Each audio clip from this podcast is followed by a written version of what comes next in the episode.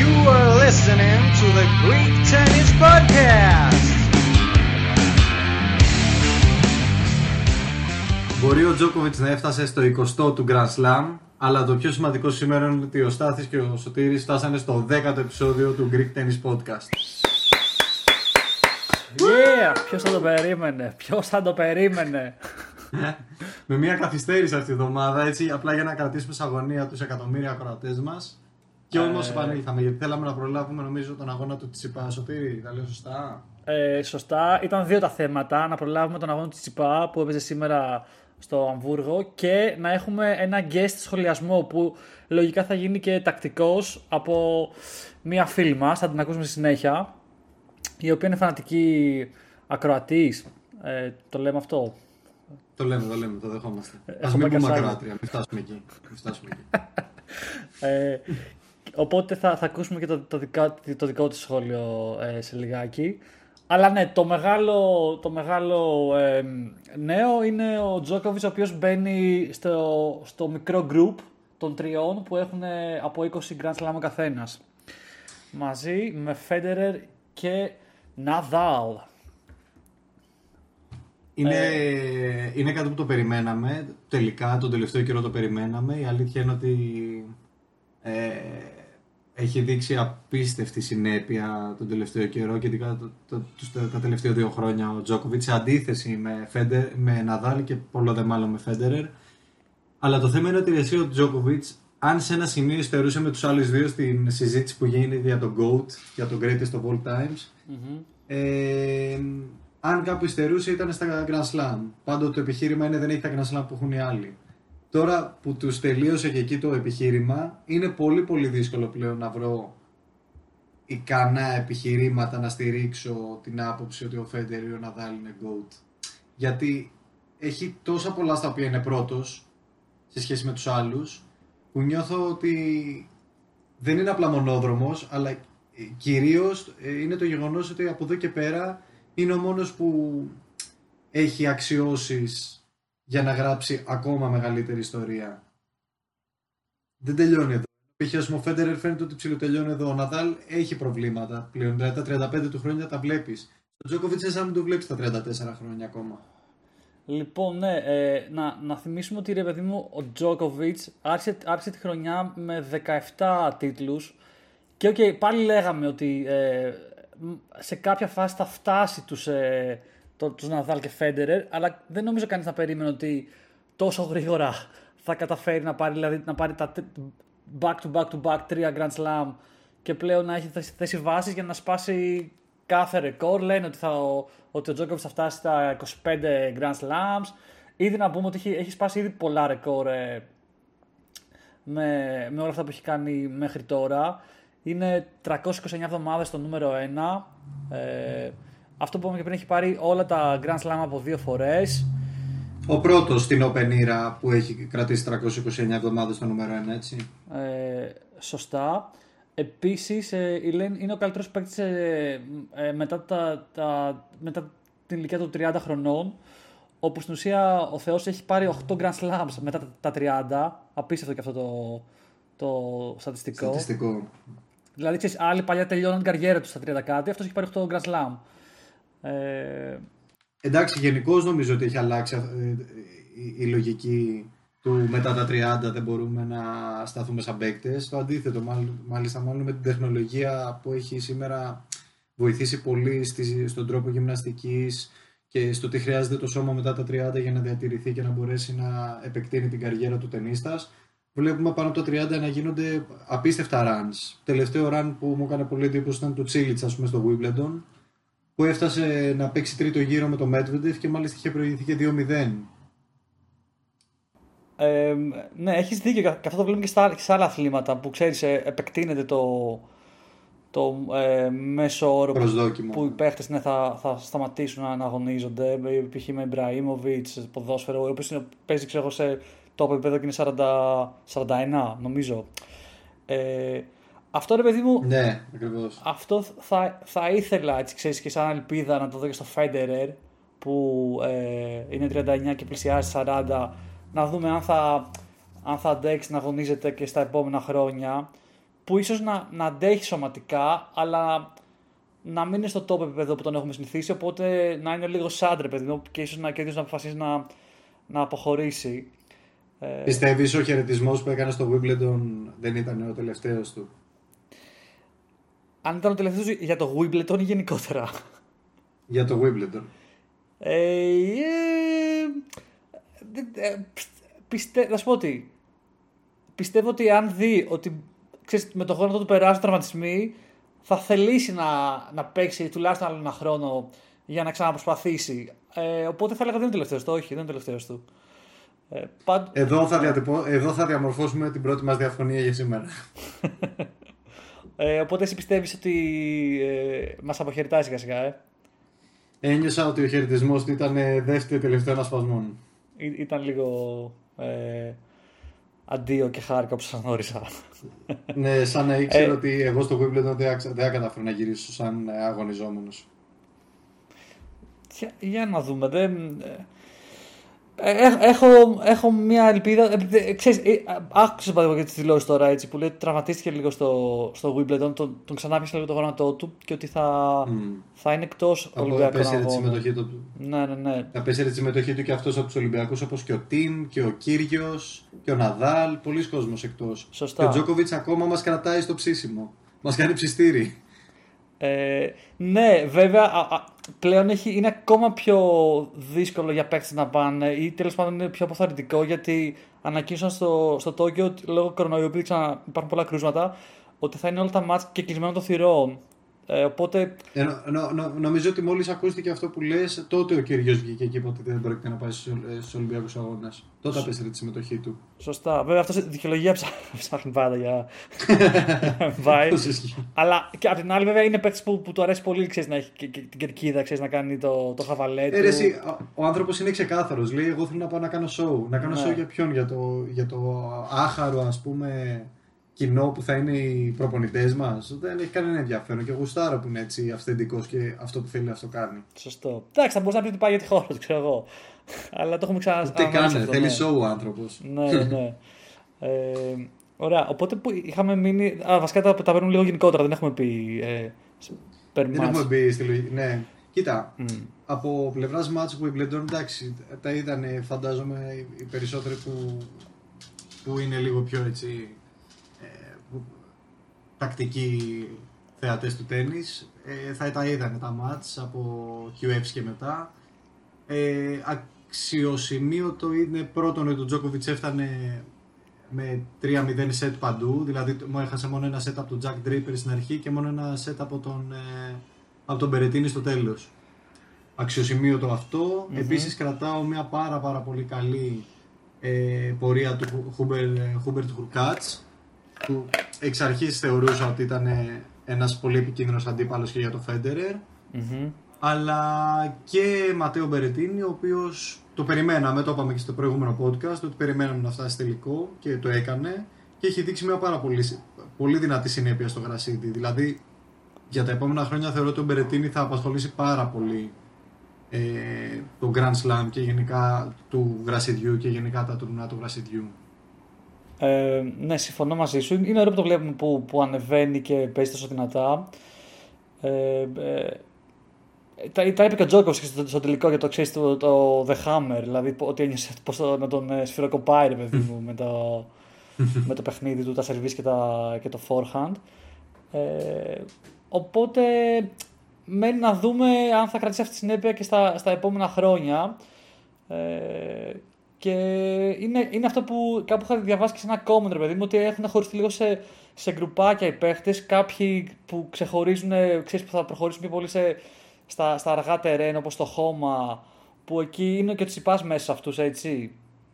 Ε, ε, ο πρώτος μα... πιστεύω. Ε, αυτή τη στιγμή έχει δείξει ότι είναι ο πρώτος.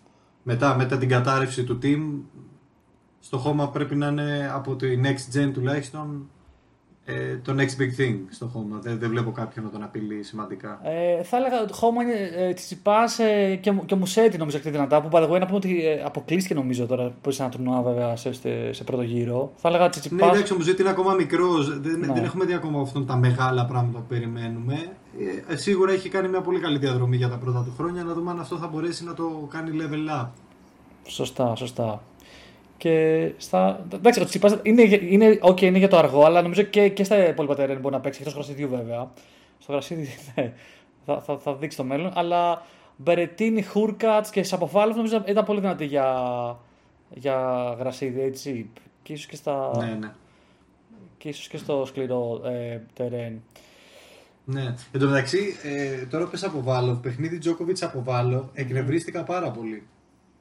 Ε, Εκνευρίστηκα με το γεγονός ότι όλοι αυτοί οι μικροί παίκτες, όταν παίζουν με τους μεγάλους, με τους Big 3, μμμ. έχουν μονίμως αυτή την κομπλεξίτιδα, αυτό το, την Big 3 Δηλαδή ήταν, ήταν ειλικρινά καλύτερο. Το είπε και ο Τζόκοβιτ στο τέλος όταν ε, μίλαγε. Είπε: Έπαιζα με ένα παίκτη που έπαιζε καλύτερα από μένα. Απλά ρε φίλε, τις κρίσιμες στιγμές, αντί για να σκέφτεται το παιχνίδι και ότι πάω να πάρω τον επόμενο πόντο, σκεφτόταν θα νικήσω τον Τζόκοβιτ. Ήταν, φαν- ήταν τόσο φανερό.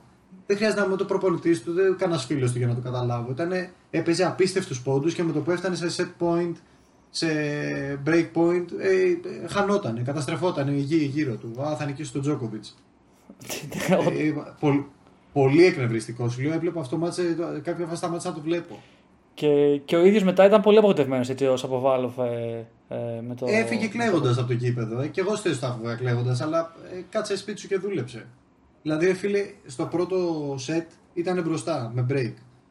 Ε, μετά έχει πάλι break points του Τασβίνη. Στο δεύτερο set πάλι έχει 0, τον έχει στο 0-40 του Τζόκοβιτ. Του Τασβίνη. Στο επόμενο game τον έχει 15-40 του Τασβίνη. Και φτάνουν στο 6-5 να είναι ο Τζόκοβιτ και πάει να κάνει το 6-6 ως αποβάλλω που μέχρι εκείνη την ώρα δεν είχε αντιμετωπίσει ούτε ένα break point. Αντιμετωπίζει ένα break point στο 30-40 και κάνει double fold. Το πρώτο του νομίζω στο παιχνίδι. Ε, που είναι Δηλαδή, καθ- μιλάμε- καθ- ναι, καθαρά ψυχολογία. Και... Ακριβώς, είναι ψυχολογία. Ναι. Έτρεμα τα πόδια του. Όπως και να το κάνουμε, το έχουμε πολλές φορές, αλλά είναι ε, βασικό μέρος του, του παιχνιδιού στο τέννη η ψυχολογία και το, το mindset. Δηλαδή, αυτό όσο καλός και να είσαι, α- αν σου μπει το μικρόβιο, η αρνητική σκέψη ή οτιδήποτε στα κρίσιμα, στα κρίσιμα points, ε, ξέρεις, μπορείς να, κα- να καταστραφούν ε, τα καλύτερα παιχνίδια που έχεις κάνει. Και το βλέπουμε και συχνά. Και βέβαια, απ' την άλλη, είναι από την ανάποδη πλευρά είναι σε κάτι που είναι πολύ καλός ο Τζόκοβιτ. Δηλαδή δεν μασάει ποτέ σε τίποτα. Δηλαδή είδαμε στο τελικό, έχασε το πρώτο σετ ενώ ήταν μπροστά, έκανε τρελή ανατροπή ο, ε, ο Ο Μπερετίνη. Βερετίνα από το 5-2. Σωστά. Αλλά δεν, δεν κάσε ούτε εκνευρίστηκε τέλος πάντων πολύ, ούτε τίποτα ο Τζόκοβιτ. Ξέρεις. Ε, ήρεμα με το δικό του τρόπο κατάφερε να, να πάρει το παιχνίδι. Θα τα πούμε πιο αναλυτικά μετά.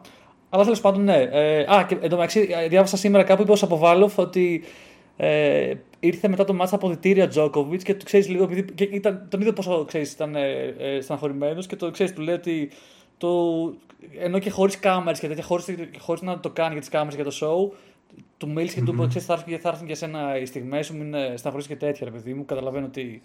Εντάξει, εστί, απ' την άλλη Τζόκοβιτς ρε φίλε για να το πούμε και αυτό γιατί εντάξει. Είναι ο πιο γαμάτος τύπος όταν νικάει. Όταν νικάει, ξέρει, είναι ο πιο καλός νικητής. Πάντοτε βγαίνει, λέει, ε, he was better than me, he was a better player. Πάντοτε, πάντοτε εξήρει τον άλλον και λέει πόσο καλός ήταν και πόσο καλύτερος από μένα. Όταν χάνει όμως, ρε φίλε, δεν χάνει καλά. Δεν το παίρνει καλά γιατί έχει την ψυχολογία του νικητή. Οπότε, ξέρεις, πολλές φορές νιώθω και τα λόγια του ότι από πίσω κρύβουν και ένα. Ε, μια πολιτική ότι... μια πολιτική αρεσκίας ε, δηλαδή ότι πρέπει να αρέσω ας πούμε και αυτά που πριν από τώρα πρέπει να είναι τέτοια που ο κόσμος να λέει α, τι gracious τύπος είναι αυτός που νικάει και παρόλα αυτά λέει πόσο καλός είναι ο αντιπαλός του. Ναι, ρε, Τον α- έχουμε δει παρόλα αυτά όταν χάνει αλλά- να αντιδράει πάρα πολύ άσχημα. αλλά άλλο να πας στα αποδητήρια αφού ξέρεις, έχουν κλείσει κάμερες και δεν υπάρχει κανένας γύρω και να πας και να τον πιάσεις τον παίχτη και να του πεις δύο λόγια. Γιατί ποτέ δεν ξέρεις ότι ο άλλος θα, θα πει κάτι για αυτό το γεγονός Μετά, στις, αυτό είναι ξέρεις, σωστό. στις, ε, στους δημοσιογράφους. Ε, αλλά ναι, επίσης δεν το βλέπουμε και πολύ συχνά να χάνει τον Τζόκοβιτ από την άλλη για να ξέρουμε. Ξέρεις, είναι λίγες, είναι λίγες φορές. Κοίτα, η αλήθεια είναι ότι με τον Τζόκοβιτ βλέπουμε να χάνει μόνο όταν χάνει μέσα στο match. Να χάνει ένα set, να χάνει ένα game και βλέπεις πώς αντιδράει εκείνη την ώρα. Αλλά σπάνια θα χάσει το match. Όντως, όντως. Μπορεί να, κάνει, να, να Ε, σπάσει και πάμε- ρακέτα, ρε παιδί μου, αλλά δεν θα τον επηρεάσει. Είναι μόνο για, για εκείνη τη στιγμή. Δεν είναι, τον επηρεάζει για, το, για όλο το παιχνίδι. Έτσι είναι. Όπως εκείνο το epic match ας πούμε, στο Βελιγράδι στο 250 φέτος που έχασα από τον Καράτσεφ σε εκείνο τον εμιτελικό, τον απίστευτο. Ναι, ναι, ναι. Που εκεί πέρα ας πούμε, είχε αντιδράσει άσχημα. Όντως. Ε, αλλά νομίζω ότι ήρθε η ώρα να γνωρίσουμε όλη την Όλγα Γιακουμινάκη, ε, τη, τη συμφιτήτριά μου και φίλη του Σωτήρη, και δική μου φίλη φυσικά, Μμμ. η οποία ε, είναι των ανθρωπίνων δικαιωμάτων, οπότε γι' αυτό θα την βάλουμε να μιλάει μόνο για, για, για τις μειονότητες. δηλαδή η Τζόκοβιτς νομίζω δεν, δεν την παίρνει. Για να ακούσουμε όμως τι έχει να μας πει να Λοιπόν. γνωριστεί. Γεια σας, είμαι η Όλγα, μου αρέσει πάρα πολύ το τέννις και αυτή τη θέση την πάρα πολύ σημαντική ε, της ε, σχολιάστριας στο μεγαλύτερο και σπουδαιότερο ε, ελληνικό podcast ε, την, δεν την έχω πάρει αξιοκρατικά, την έχω πάρει όπως δίνονται οι θέσεις συνήθως ε, με κονέ. Ήξερα τον κατάλληλο άνθρωπο. Ε, να, να πούμε ότι αυτή είναι μισή αλήθεια γιατί έχει και γνώσει ταινιστικές. Δεν είναι ότι μια random τύπησα που ήθελε να πει πέντε κουβέντες. Παρακολουθεί χρόνια τέννη, οπότε ρε παιδί μα την ακούσουμε να δούμε τι έχει να πει για τον τελικό. Εντάξει.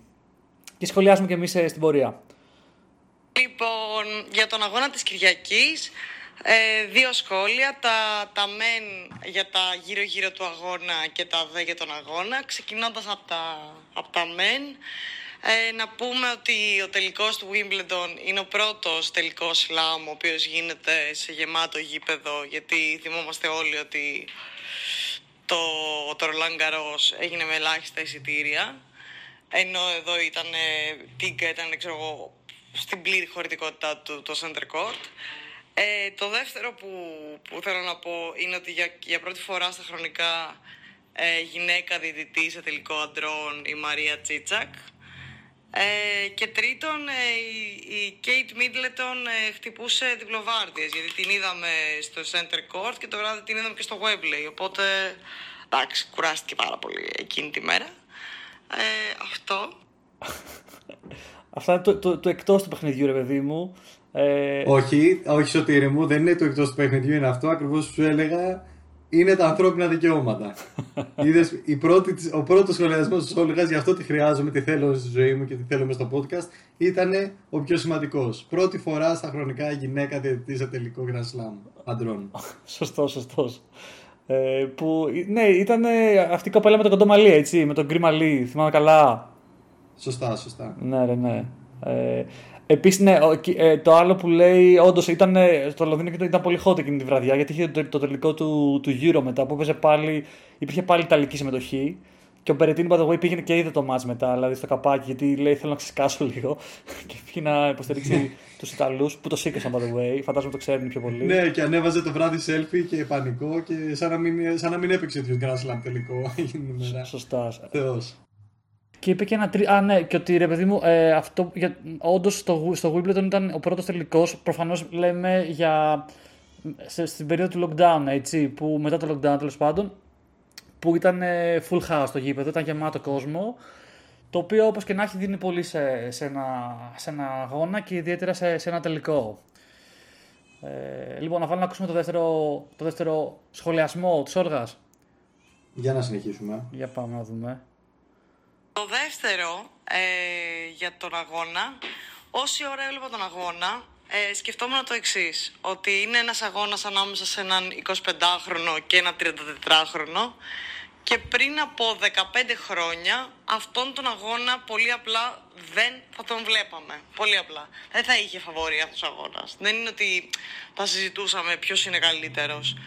Ο, πριν από 15 χρόνια, ο, ο Τζόκοβιτς θα είχε ήδη κρεμάσει τα, τις ρακέτες του και τα κορδόνια του και όλα και θα είχε αποσυρθεί.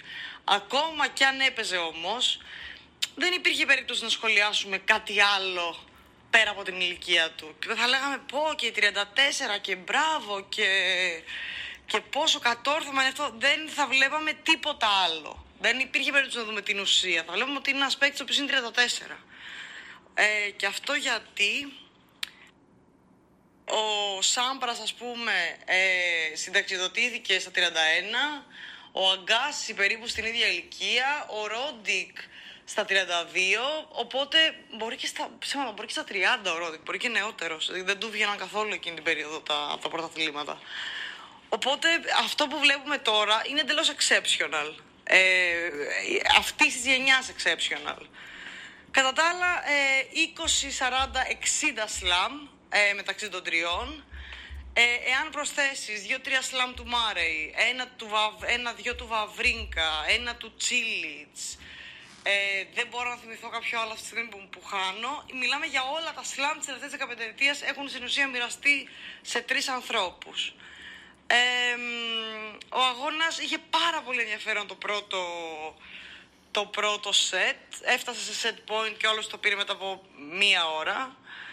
Και κατά τα άλλα, κατά τα άλλα ο άλλος ήθελε να κερδίσει. Ο Μπερετίνη είχε, είχε ένα φωνικό σερβίς, απίστευτο forehand, αλλά ήθελε να κερδίσει Wimbledon με βασικό όπλο το slice. Ε, δεν νομίζω ότι έχει γίνει αυτό ποτέ για να γίνει τώρα.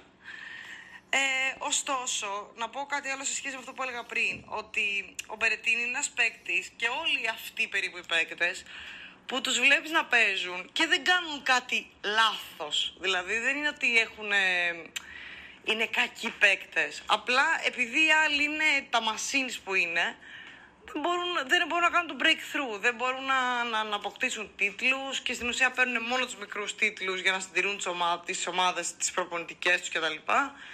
Και δεν μπορούν να κάνουν ε, το breakthrough. Αυτά. Οι υπόλοιποι θα παίζουν μέχρι να γίνουν ε, 100. Αυτά τα σχόλια από μένα. Φιλάκια. Χήμαρος η Όλγα, χήμαρος. και μας άφησε, με το ζωφερό μέλλον. Μόνο ο Τζόκοβιτς. δεν βλέπουμε κανέναν άλλον. Πάντως αυτό, που... αυτό που είπες στην αρχή το, το είπαμε και εμείς για τις ηλικίες, ξέρεις πώς έχουν αλλάξει λίγο τα πράγματα πλέον. Ότι ξέρεις, ε... Έχει αξία πάντως η παραβολή που έκανε η Όλγα με, το, με, με τα μεγάλα ονόματα της προηγούμενης γενιάς, mm-hmm. όπω ήταν ο Σάμπρας, ο Αγκάς κτλ. Οι οποίοι στα 31. Και είναι αυτό που έλεγες εσύ, ότι μετά τα 30 ο Τζόκοβιτ πήρε 8 σλάμ. Όντως, όντως. Δηλαδή, όντως, ε, τα νούμερα είναι απίστευτα. Ζούμε μια άλλη πραγματικότητα. Και αυτό είναι το όμορφο στο τέννη.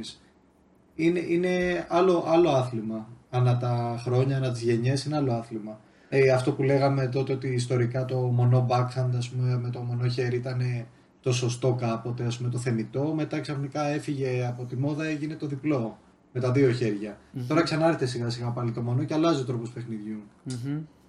Πολύ ενδιαφέρον. Επίσης μου άρεσε πολύ το θέμα του backhand slice, το οποίο είναι τεράστιο ζήτημα για το Wimbledon. Για μένα εκεί διαφωνώ λίγο με την Όλγα, γιατί το backhand slice είναι το βασικό όπλο που είδαμε ο Τζόκοβιτ να χρησιμοποιεί στο Wimbledon και να παίρνει πάρα πολύ εύκολα νίκες με αυτό το backhand slice ε, το οποίο ακριβώς επειδή κινείται πάρα πολύ χαμηλά, κόβει πάρα πολύ την μπάλα και είναι πολύ δύσκολο να την επιστρέψει μετά πίσω, ε, ήταν φωνικό όπλο. Και ο, πολύ πιο φωνικό από τα δυνατά forehand και τα φωνικά service. Ε, επίσης, αυτό που σε αυτό το τελικό το περίμενα και όντως το είδα είναι ότι θα έχουμε πάρα πολλές ανταλλαγές τέτοιων backhand slices.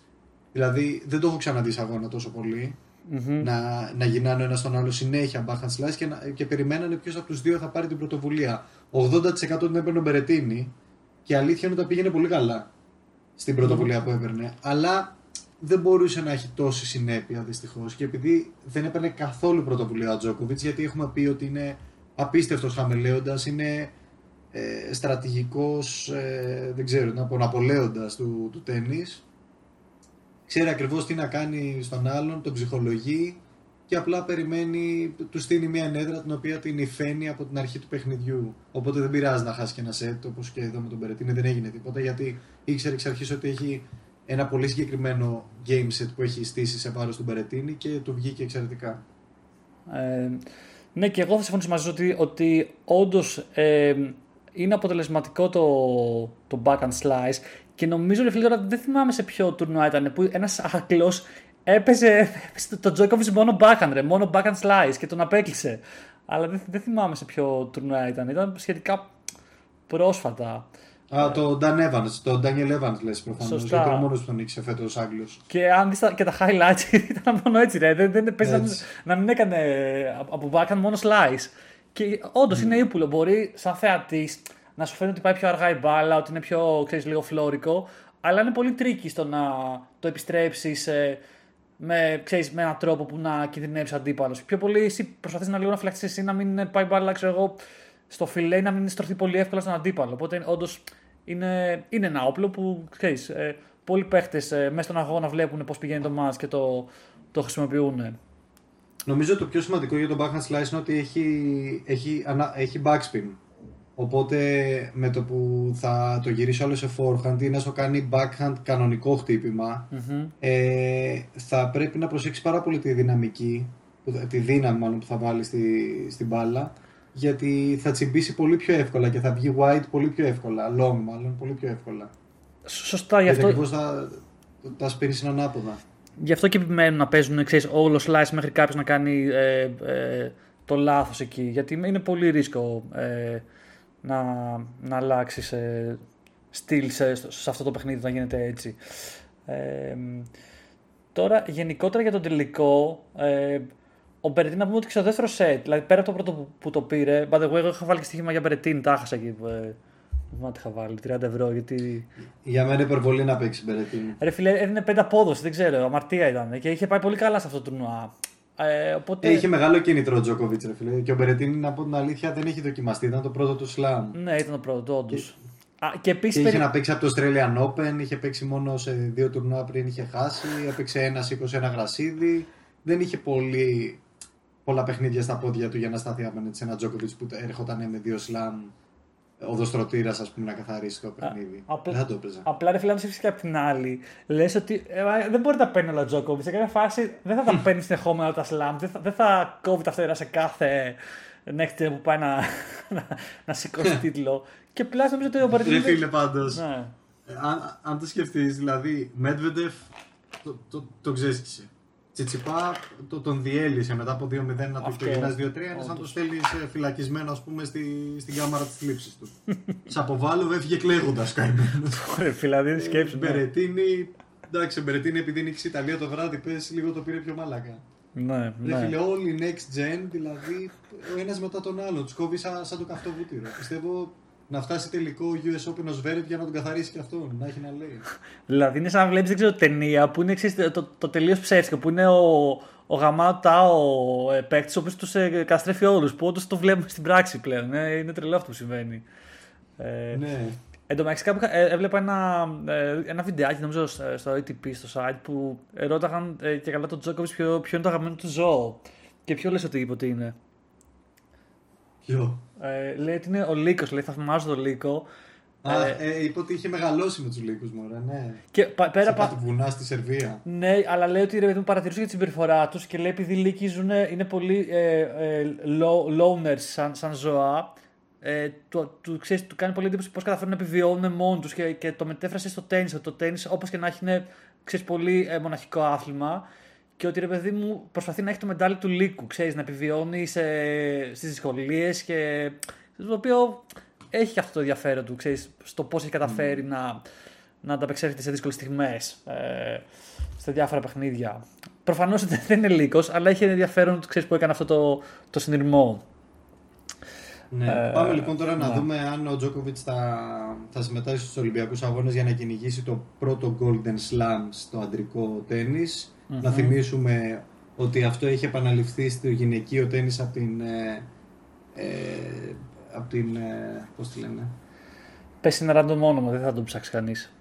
Η Στέφανη, όχι μωρέ. Στέφη, Στέφη, Στέφη Γκράφ, ναι. Ωραία. Από τη Στέφη Γκράφ. Πότε έγινε αυτό, Ε, ε... Γκραφ, σου βάζω πιο δύσκολα. Αυτό θα το βρω. Είναι το 1983 νομίζω. ΟΚ. Το είπα σωστά. Τώρα με βάζεις να τα κοιτάω όμως και χάνουμε χρόνο. χάνουμε πολύτιμο χρόνο. Ε... Τώρα, Τώρα να πω- ό,τι είπα, είπα. τώρα Θα το στη κόψω. Graph είναι 52 χρονών, οπότε κάπου εκεί φαντάζομαι το έκανε. ναι. Ε, Ναι. Πάντως. Ε, δεν, δεν ξέρω, πιστεύεις ότι θα τα καταφέρει; Δεν ξέρω αν θα κατέβει πρώτα απ' όλα. Γιατί, Ε, ναι. Η αλήθεια είναι ότι δεν, δεν ξέρω αν θα κατέβει ο Ολυμπιακός γιατί να σου πω κάτι. Δεν νομίζω ότι τον νοιάζει τόσο πολύ το Golden Slam γενικώ. Τον νοιάζει να ξεπεράσει τους υπόλοιπους στα 20 Slam και να πάει στα 21. Οπότε τώρα που είναι καυτός και ζεστός και ξέρει ότι και ο Ναδάλ δεν είναι στην καλύτερη του φάση και ο Φέντερερ δηλώνει πάλι έναν τραυματισμό, ίσως είναι η ώρα του για να πάει για το US Open και το είπε κιόλας στη συνέντευξη ότι όχι απλά θέλω, ότι έχω, και, έχω βεβαιότητα ότι μπορεί να σηκώσει το US Open. Και το είπε και ο προπονητής του. Ε, εάν σηκώσει το US Open, εκεί δεν θεωρείται, δεν θεωρείται Golden Slam. Πρέπει να έχει το Ολυμπιακό μέσα. Δηλαδή, τέσσερα slam σειρά ημερολογιακά κιόλας, κατάλαβες. Δεν είναι... Κοίτα, άμα, άμα πάρεις τα ημερολογιακά slam, νομίζω το λέγεται Around the World. Οκ. Okay. Ε, εν τω μεταξύ, κάπου ε, διάβασα. Και... Είναι ο πρώτος που, που πήρε τρία slams στη σειρά σε διαφορετικό court. Δηλαδή σε διαφορετική επιφάνεια, αν το σκεφτείς. Δηλαδή είχε πάρει σκληρό, χώμα και γρασίδι. Ε, τα τρία που έχει πάρει. Ακριβώς. Και έχει πάλι σκληρό τώρα στο US Open. Mm. Ε, ναι, ότι... Θα δούμε. Πάντως είναι πολύ ενδιαφέρον αυτό που γίνεται με τον Τζόκοβιτ. Είναι μια άλλη ιστορία. Από εκεί που ήμασταν στους Big 3 και κοιτάμε τους τρεις μεγάλου, τώρα έχουμε ένα Big One, ας πούμε, και τον κοιτάμε. Ε, νομίζω έτσι θα πάει. Κάνει αυτοκρατορικές κινήσεις. Εάν δεν πάθει, εγώ ελπίζω να μην πάθει κανένα τραυματισμό κάτι, επειδή ο άνθρωπος, νομίζω πλέον δηλαδή σε τρία χρόνια θα, θα τους έχουν ξεχάσει, ξέρεις, εισαγωγικά, Ναδάλ και Φέντερ και θα είναι ο βασιλιάς ο Τζόκοβιτς. Πάντως, ε, εγώ νομίζω το μεγαλύτερο statement που έγινε φέτος ήταν ότι νίκησε τον Αδάλ στον εμιτελικό του Ρολάν Καρό. Δηλαδή, θεωρώ ότι ήταν το μεγαλύτερο statement που έκανε φέτος ο Τζόκοβιτς και έδειξε ότι πάω ένα βήμα παρακάτω. Να, μην, να, να θυμίσουμε κιόλας ότι ο Τζόκοβιτς και απέναντι στον Αδάλ και απέναντι στο Φέντερερ είναι μπροστά στο head to head. Και τους δύο δηλαδή τους έχει νικήσει περισσότερες φορές από ό,τι έχει χάσει από ε, δεν ξέρω, δεν υπάρχει κάποιο στοιχείο που να συνηγορεί σε κάτι διαφορετικό. Ο τύπος είναι GOAT. Ε, δεν μπορούμε να πούμε κάτι. Και... Εμένα το παιχνίδι του προσωπικά δεν είναι το αγαπημένο μου γιατί δεν έχει πολύ show μέσα. Ε, γιατί ακριβώς επειδή κάθε φορά κοιτάει τον αντίπαλο που έχει, πολλές φορές μπορεί να είναι και λίγο βαρετό το παιχνίδι του. Αλλά ενώ ο Ναδάλ είναι θηρίο. Χαίρεσαι κάθε φορά να τον βλέπεις στο, παιχνίδι, στο, στο court. Τα δίνει όλα. Ξέρεις, δίνει, δίνει την ψυχή του εκεί πέρα, πέφτει κάτω, σκοτώνεται πολύ δυνατός. Ακόμα και να έχει match point σε βάρος του, τα σβήνει και προχωράει να πάρει το match. Είναι, εμένα αυτό το στυλ τέννη μου αρέσει γιατί αυτό χαίρομαι να το βλέπω. Του Τζόκοβιτ δεν μπορώ να πω ότι πολλές φορές το διασκεδάζω. Πολλές φορές απλά λέω: OK, θα νικήσει, σταματάω να το κοιτάω κάποια και μετά. Ναι, είναι πιο πολύ ε, σαν να παίζεις σκάκι ο, ο Τζόκοβιτ. Βέβαια, mm. είναι, είναι ωραίο να, να βλέπεις, επειδή είναι ωραίο πώς κάνει adapt στου αντιπάλου, ε, πώς τους διαβάζει, τα τρελά returns που κάνει. Δηλαδή, εγώ ε, ε, το, το ευχαριστία με εξίσου, αλήθεια. Δεν, δεν, θα πω ότι ε, θα προτιμήσω να δω Ναδάλ. Δηλαδή, ε, mm-hmm. μου αρέσει πολύ να βλέπω και Τζόκοβιτ. Λοιπόν, οπότε ναι. Έχουμε, ε, ναι. Προσπαθούμε. Τώρα ε, τρέχει αυτή τη βδομάδα ε, ένα 500 στο Αμβούργο ή τελειώσαμε από Wimbledon. Θέλω να πούμε. Α, και για τις γυναίκες. Ακριβώς. Για τις γυναίκες, εντάξει. Α Μπάρτι, εδώ από τη στιγμή που νίκησε τη Σβία, την γκρειτσικοβα θεωρώ ότι έκανε το μεγάλο statement και κατάφερε μέχρι τέλους πραγματικά να πάει να κρατήσει ακριβώς ε, το ίδιο mentality και την ίδια καλή κατάσταση. Το σήκωσε, πιστεύω ότι άξιζε άπειρα. Mm-hmm. Ε, μ' αρέσει πολύ ο τρόπος παιχνιδιού της και ε, ελπίζω να δούμε και άλλα slams από την Μπάρτι που ούτως ή άλλως ήταν το νούμερο ένα και απλά διασφάλισε και την παραμονή της έτσι περαιτέρω σε αυτή τη θέση. Οπότε ε, να, να πούμε ότι αυτή τη βδομάδα μετά το Wimbledon ε, τρέχουν ε, κάποια τουρνουά. Το μεγαλύτερο που τρέχει, που τρέχει είναι το, στο Αμβούργο, ένα πεντακοσάρι, που εκεί έχει ε, ε, δηλώσει συμμετοχή και ο Τσιπάς και βασικά ε, έχει πέρασει σήμερα που ηχογραφούμε ε, κέρδισε τον Κέπφερ σε ένα ε, με 2-0 το πήρε βέβαια το, το παιχνίδι. Δεν είναι τόσο εύκολο ε, όσο δείχνει. Σωστό. Ε, γιατί είχαμε και tie break στο πρώτο, στο πρώτο set. Ε, ε, έπαιξε πολύ καλά ο Κέπφερ. Έτσι, να, να θυμίσουμε ότι είχε κοντράρει πολύ και τον Φέντερερ στο, στο Roland Garros. Έχει κάνει καλές εμφανίσεις. Είναι mm-hmm. έτσι aggressive, ε, δυνατός παίχτης. Ε, να πούμε ότι είχαν κατέβει και, στο, και, και στο διπλό ε, μια μέρα πριν ο Τσιτσιπάς με τον. Ε, βασικά ο Πέτρος με τον ε, Στέφανο που παίζανε με το Seed 2 από ό,τι είδα. Ε, δεν παίξαν άσχημα και εκεί, αλλά οκ, okay, αποκλείστηκαν από τον πρώτο γύρο στην ουσία.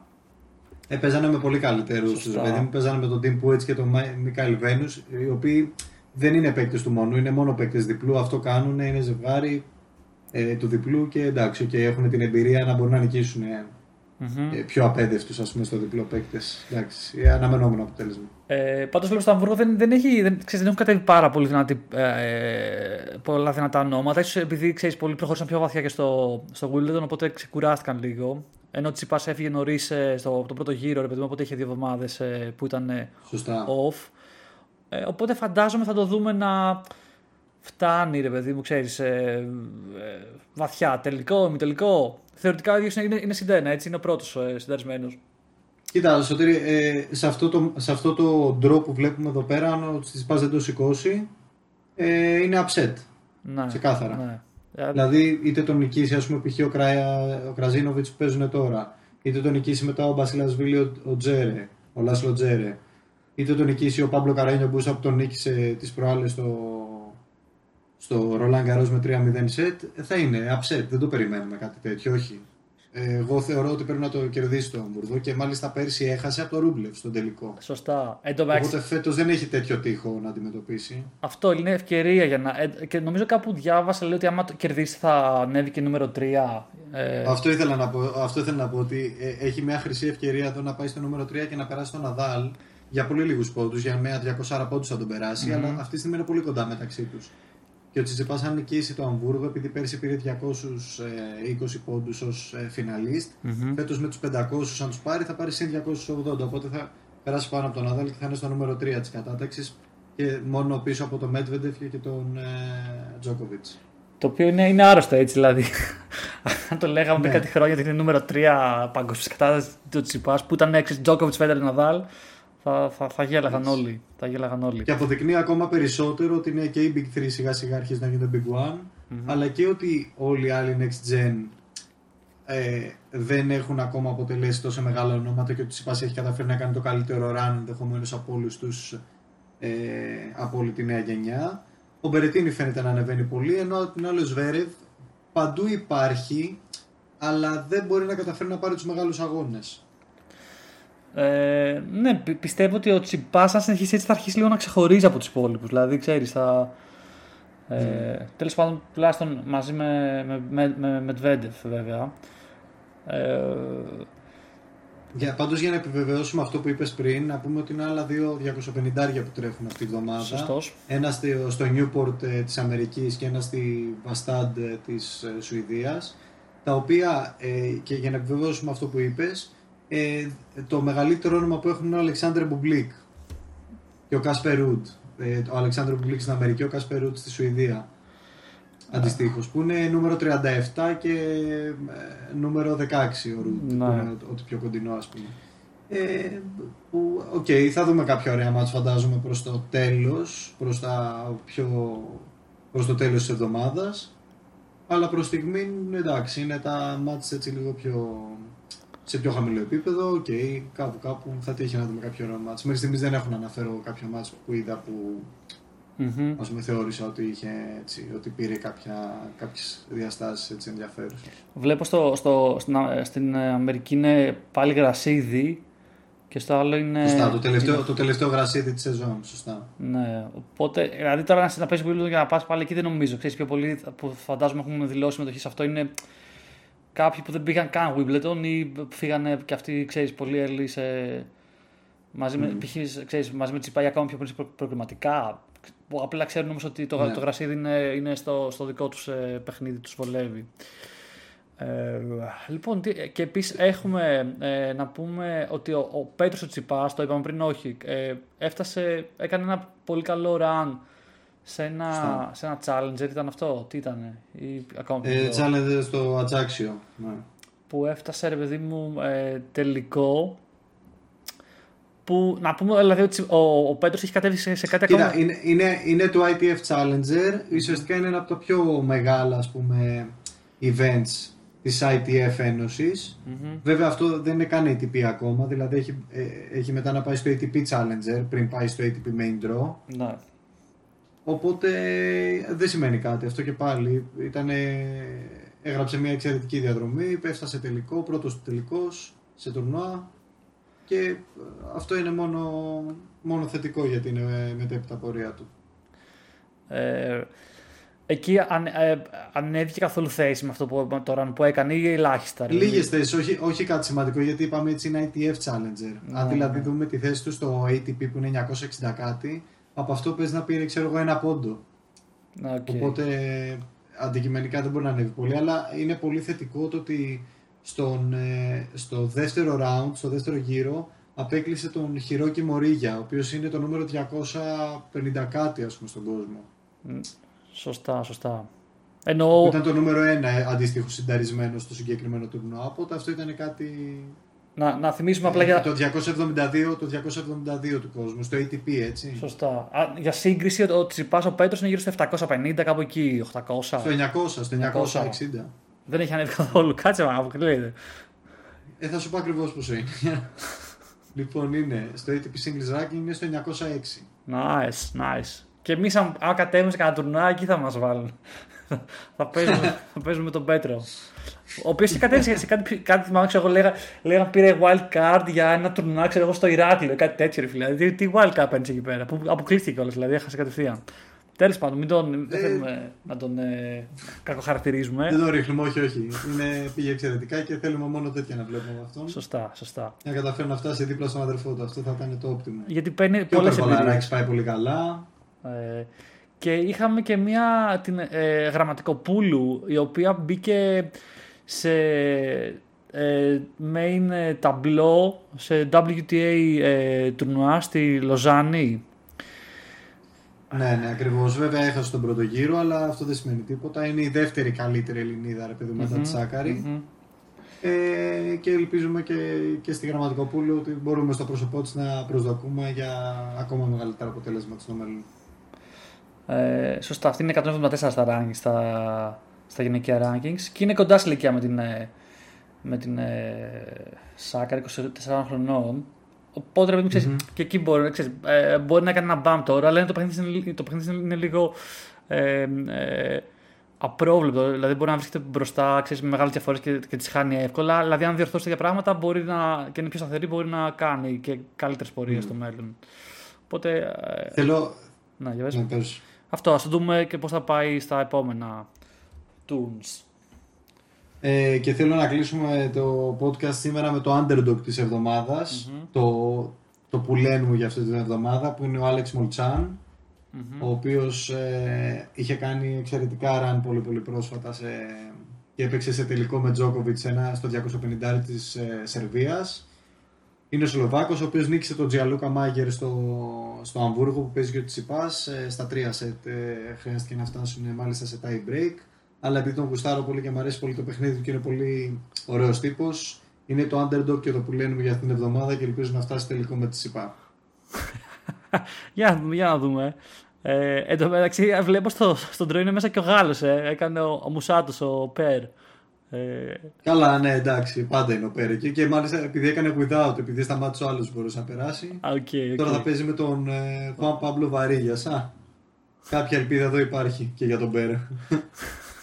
Να Ο δούμε. οποίος είναι αυτός και αν είναι έτοιμος να σταματήσει το τένις. Δηλαδή και- κατεβαίνει, Ναι. παίζει ένα ματς και το 80% το χάνει. Ε, ωραία. Ε, να κλείσουμε εδώ και να δούμε πώς θα πάει και αυτή η εβδομάδα για αν θα βγει ο Τσιτσιπάς ε, νούμερο 3 στον κόσμο. Ακριβώς, ακριβώς. Τελικά, τελικά αυτό θα ψάξουμε. Αν θα βγει στο νούμερο 3 του κόσμου. Ωραία, οπότε ανανεούμε το ραντεβού μας ε, κανονικά για την επόμενη Τρίτη και ας, τώρα ας το κάνουμε Σωστά. λίγο Πέμπτη. Ε, και καλό σας βράδυ. Bye bye.